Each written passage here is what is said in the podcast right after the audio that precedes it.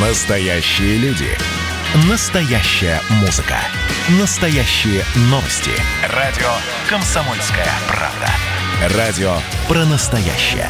97,2 FM. эм. Национальный вопрос. Программа создана при финансовой поддержке Федерального агентства по печати и массовым коммуникациям. Приветствуем всех, кто слушает радиостанцию «Комсомольская правда» и в Москве, и в других городах вещания. С вами ведущие программы Андрей Баранов. Здравствуйте, и Елена Афонина. Сейчас э, давайте обратимся к тому, что уходящая неделя была богата на желание всех и со всеми встретиться. А, ну, по крайней мере, такие а, желания высказали и глава Донецкой Народной Республики Денис Пушилин, и а, глава Луганской Народной Республики Леонид Пасечник, которые предложили президенту Украины Владимиру Зеленскому провести встречу на линии соприкосновения в Донбассе. До этого, как мы помним, Владимир Зеленский предложил предложил Владимиру Путину встретиться также в Донбассе, ну, имея в виду в военной зоне, скорее всего, подконтрольной, конечно же, Украине. А далее президент России Владимир Путин заявил, что готов обсудить с главой Украины Владимиром Зеленским отношения между странами в любое удобное для него время в Москве. Ну вот, И в эм, итоге никто ни с кем не, не поехал. Да. Да. А, в связи с этим у нас возникает вопрос, все-таки есть ли шанс о чем-то договориться, если мы говорим о ситуации в Донбассе. А, на связи с нами директор Киевского центра политических исследований и конфликтологии Михаил Погребинский. Михаил Борисович, приветствуем вас. Здравствуйте. Здравствуйте. Добрый день. И украинский политолог, президент Украинского аналитического центра Александр Ахрименко. Александр Андреевич, здравствуйте. Здравствуйте. Да. Ну, вот такой у нас э, сегодня будет э, спор, скорее всего, да, на эту тему. Ну, а может быть, спора и не получится, потому что всем очевидно, хотя почему очевидно, э, договориться о чем-либо в нынешней ситуации как-то не представляется возможным. Ну, смотрите, Киев говорит, что ДНР и ЛНР не субъектные, и говорить с ними не собирается. Вообще это невозможно. Хотя Минские соглашения подписал, где именно э, эти стороны выступают, так сказать, э, договорными странами. Россия является, как и Франция с Германией, наблюдателем, гарантом, как угодно назовите. И вот теперь, значит, начинается перекидывание шарика. Давайте встретимся здесь, давайте встретимся там. А вообще-то, ну, уже давайте поговорим об украинской стороне. Желает ли украинская сторона говорить с Москвой серьезно на эту тему? А вот глядя глаза в глаза, как вы думаете? Или это просто ширма? Кто готов ответить? Давайте. Ну, пожалуйста, Михаил Борисович, вам слово.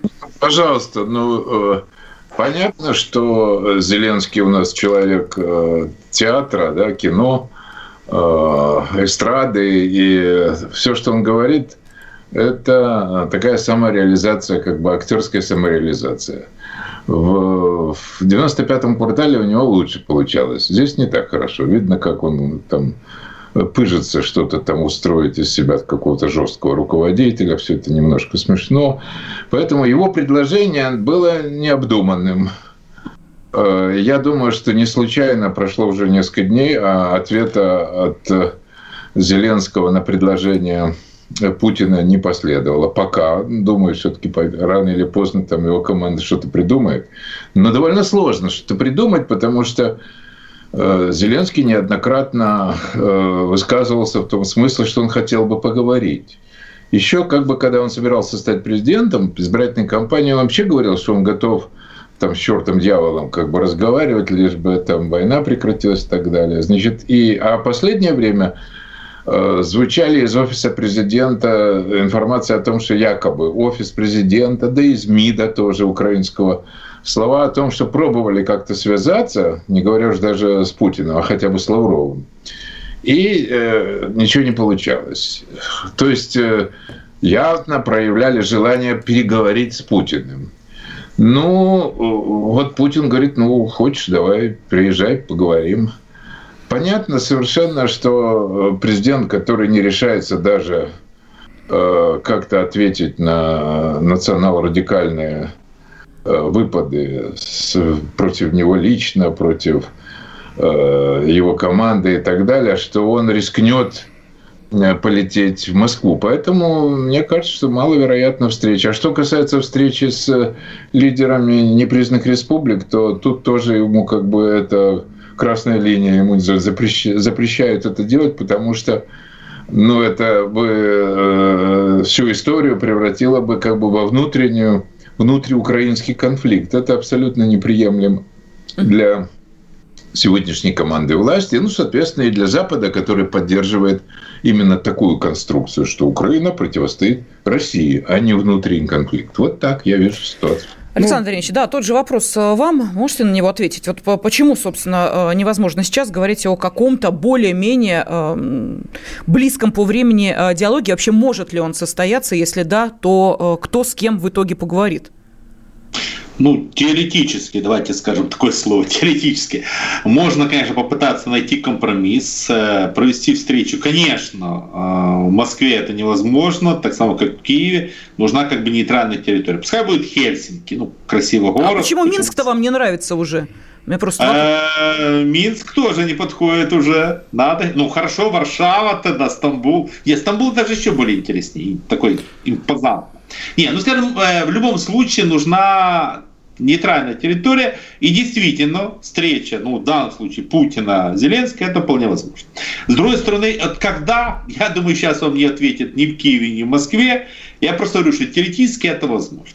Участие представителей ДНР и ЛНР – абсурд. Ну, вы сами знаете, минские встречи, они довольно давно идут. Не, они не принимают решений. Так что не, можно провести еще минские Да встречи. вы же стреляете друг в друга. Оттуда стреляют по вам, вы стреляете по ним. Надо договариваться с тем, с кем вы стоите на линии фронта, наверное. Что же вы, марионетками совсем что считаете? Не-не-не, минуточку. Смотрите, они стреляют не просто так. И они стреляют за деньги.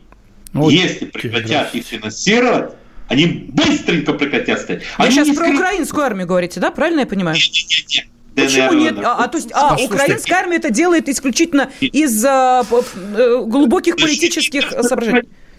Защиты да. территории. Украинская армия находится на территории Украины, защищает территорию Украины. ДНР, ЛНР, смотрите, это бунтари, сепаратисты, боевики, как хотите их называть. Ну, если вы Они так серьезно считаете, Нет, то вы делаете подождите. колоссальную ошибку. Вы не знаете противника. Андрей Михайлович, секундочку. У нас а, Михаил вы, Борисович вы есть. Просто, давайте ему это слово да, дадим. Михаил Борисович, Михаил, пожалуйста. Как же так? Это, это ну, просто... вот видите, а вы говорите договариваться. Это не то, что не профессионализм, это преступление историческое. Так вот да, говорить давайте, о людях, давайте, миллионах людей. Нет, но э, Александр Андреевич, он вообще-то, э, насколько я знаю, а, может, политологом стал вчера, я не знаю. Он экономист, довольно профессиональный, он ничего не понимает в политике вообще, поэтому он говорит всякую чепуху. Ясно, что там есть люди разные, которые и за деньги стреляют, точно так же, как и на нашей стороне. Есть люди, которые за деньги стреляют, и есть люди убежденные, что они защищают свою землю, и там есть люди, угу которые убеждены в том, что они защищают свою землю. Так что, ну, это такая политическая культура, это же не про экономику, да?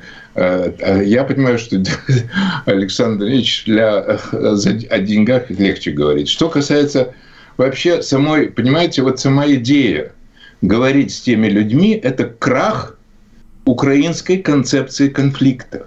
Понимаете, если бы Зеленский снизошел до того, что он говорит с этими людьми, это бы означало, что есть внутриукраинский конфликт и есть две стороны. Это совершенно неприемлемо для э, Украины, не только Зеленского, любого, кто был бы сейчас на его месте. Уже сформировался как бы э, конструкция, которая объясняет, что на самом деле происходит. Вот есть Россия, и есть ставленники России или кто-то марионетки. Но если так рассуждать, то зачем разговаривать с Зеленским, который совершенно очевидная марионетка Соединенных Штатов или там кооперативного Запада? Надо говорить э, с Байденом. Вот сейчас готовится встреча с Байденом. Если исходить из этой логики. Но логика в данном случае должна быть иной. Зеленский, как президент нашей страны, должен идти, как он собирался, на любые шаги для того, чтобы прекратить войну, чтобы люди не умирали. Для этого в конце концов, если ты не хочешь опускаться до этого, ну тогда пошли своего представителя, чтобы он напрямую говорил с этими людьми. А вы даже в контактной группе, наша сторона, в контактной группе делает вид, что она не разговаривает с представителями ДНР, ЛНР, а что они там присутствуют неизвестно как бы и зачем. Хотя на самом деле какой-то обмен происходит. Поэтому вот этот конфликт интерпретаций – не позволяет, и сегодня нет никакой возможности. Вы говорите о том, что можно встретиться на нейтральной полосе, это поставить на одну, как бы, ну, на одну доску или за одну доску посадить одного из мировых лидеров с человеком, который вообще, вообще случайная фигура, который, ну, еще продержится, я не знаю, может, два года продержится, а может и нет. Случайный человек, который занимает место президента и губит эту страну всеми своими возможностями, который посылает людей, например, сейчас Турцию, где там больше 60 тысяч каждый день и он говорит, вот русские не посылают туда, закрыли, а мы должны ехать туда. Ну что, что тут говорить о таком президенте? Поэтому мне кажется, что рассуждать о том, что Путин может согласиться с нашим маленьким человеком, который безответственно, абсолютно безответственно относится к своей работе, к своей должности, это смешно. Конечно, он может говорить только, я не знаю, в крайнем случае с Козаком. Понятно. Это есть Понятно. Спасибо, Михаил Борисович. А мы сейчас уходим на перерыв. Александр Андреевич, я думаю, что у вас уже готов ответ на то, что вы сейчас слышали. И а, через несколько минут, после небольшой паузы, мы обязательно дадим вам слово. С нами сегодня директор Киевского центра политических исследований и конфликтологии Михаил Погребинский и украинский политолог, президент Украинского аналитического центра Александр Ахрименко. Вот Александру Андреевичу после перерыва мы как раз и дадим слово. Национальный вопрос. Настоящие люди. Настоящая музыка. Настоящие новости. Радио «Комсомольская правда». Радио про настоящее.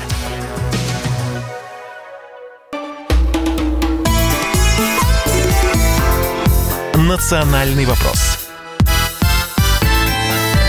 студии ведущие программы Андрей Баранов. И Елена Фонина. Состоится ли встреча Путина и Зеленского? И есть ли шанс о чем-то договориться с нынешними властями Украины? Вот, собственно, эту тему мы обсуждаем сейчас. Ну, а с нами на связи директор Киевского центра политических исследований и конфликтологии Михаил Погребинский и украинский политолог, президент Украинского аналитического центра Александр Ахрименко.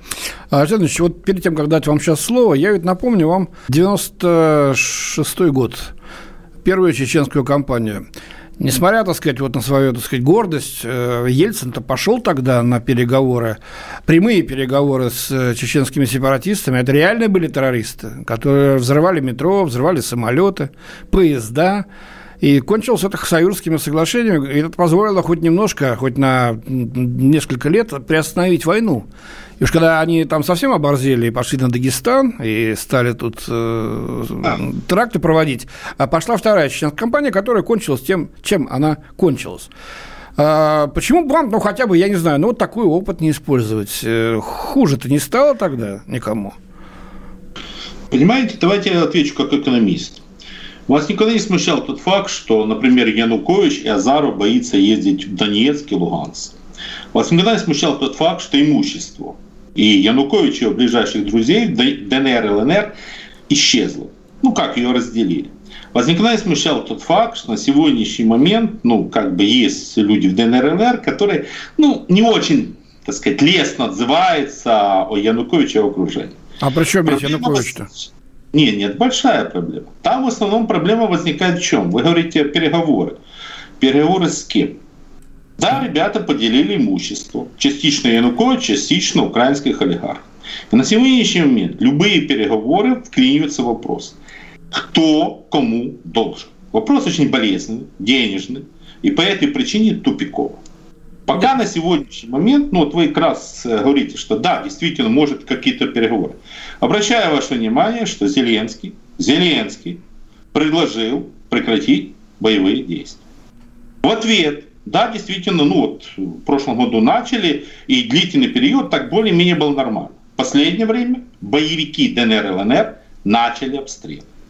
Специально начали. Они понимали, Секундочку, а чьи встреч... там танки-то подтягиваются к линии соприкосновения? ДНР, ЛНР или все-таки э, украинские? А, скажите, а, пожалуйста, шесть раз нарушили перемирие за минувшие э, сутки. Э, кто нарушили? ДНР, ЛНР. Э, да, ну, Еще... а, ну, ребенок, нет, а, мирные жители от снайперов гибнут. А Александр, Где, ну, простите? Ну, даже по отчетам... Ну, ну слушайте, ну, подожди, ну... Подожди, Маленькая информация. Даже Маленькая. мониторинговая миссия ОБСЕ да. признает, что у вас, я имею в виду украинской страны, есть серьезные нарушения, Маленькая связанные информация. с минскими договоренностями. Давайте, какая информация? Давайте. Маленькая информация. Давайте, давайте. Смотрите. Ну, вы, наверное, помните и очень часто слышите истерику, что вот, украинская армия, геноцид и так дальше. На той территории Донецкой и Луганской области, которая освобождена от боевиков, сепаратистов, ни один мирный человек не погиб. Это еще раз. Это показывает. говорит только об одном, что ДНР Нет. и ЛНР не стреляет в сторону не, не, территории, не, которая... Что? Что? Нет, что? Не, не путайте. Ну, конечно, как не так бывает. не бывает. То есть в ДНР и ЛНР дети гибнут, с той стороны не гибнут. Вопрос, они гибнут от рук кого? А, от рук боевиков. Боевики. То есть сами себя, своих детей убивают Лен, Донецкой и Луганской Народной Республики. Эксперта Нет, послушаем. Ситуация давай. очень проста. Не будет ДНР, ЛНР боевиков, на всей территории Украины будет мир, дети не будут погибать, и будет нормальная жизнь. Ну, это же очень просто. Михаил это Борисович, пожалуйста, идиллическую картинку Александра Андреевича можете прокомментировать?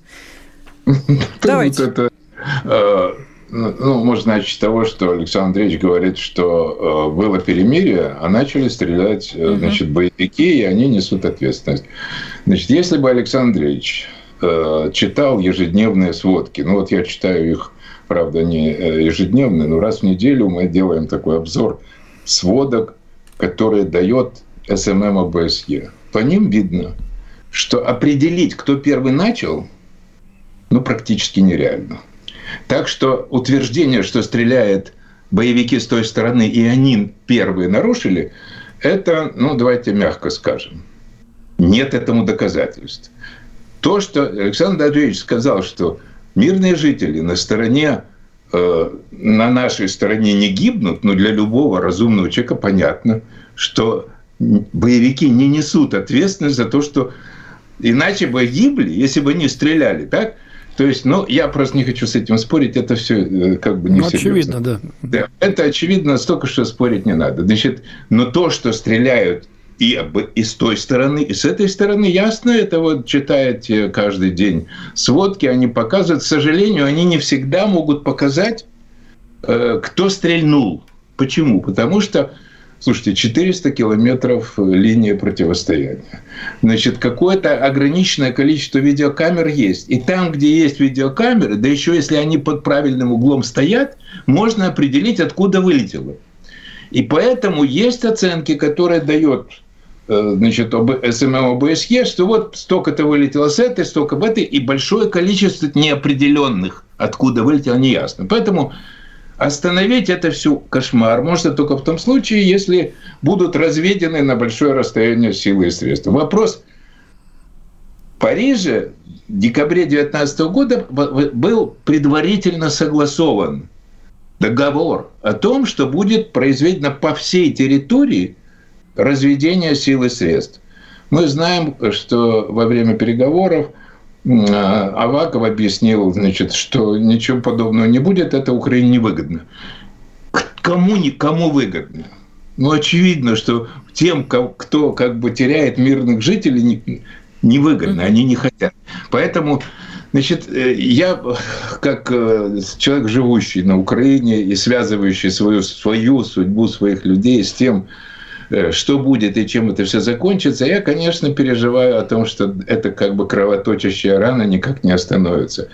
Но для того, чтобы быть честными и для того, чтобы ее остановить, нужно хотя бы самим себе сказать правду.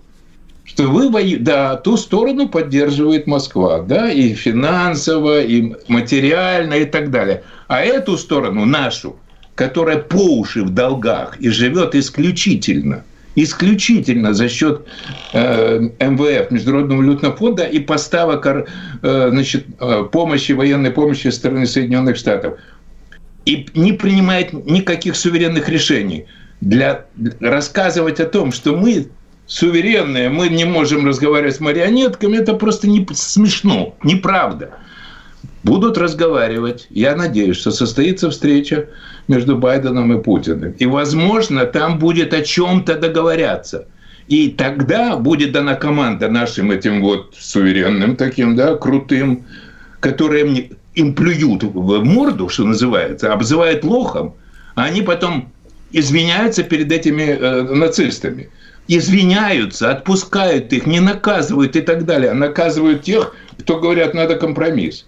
Для, для этого устраивают репрессии против настоящей единственной оппозиции. Есть просто репрессии, потому что они, мол, хотят компромисса с Москвой и с Донбассом. Угу. Поэтому до тех пор, пока будут врать самим себе, и такие люди, которые как бы подсказывают, что там за деньги, там за бабки, а тут как бы честные люди защищают свою землю, до этих пор будет война, и до этих пор будут гибнуть наши же люди. Это же наши люди с той стороны живут. Михаил Борисович, а, спасибо. Да, вот Александру Андреевичу вопрос хотелось бы задать. Александр Андреевич, вот а, мы помним, да, следили внимательно за предвыборной кампанией Зеленского, который взял практически на а, слабо Порошенко, когда сказал, а давайте-ка мы с вами открытые дебаты проведем, а вот где хотите, а давайте на стадионе, а давайте. И мы помним, да, насколько там была показана возможность, вот смотрите, открытого диалога, мы не боимся со своим политическим соперником выходить на подобный формат. Скажите, пожалуйста, пожалуйста, а чего тот же самый Зеленский сейчас-то а, так киксует,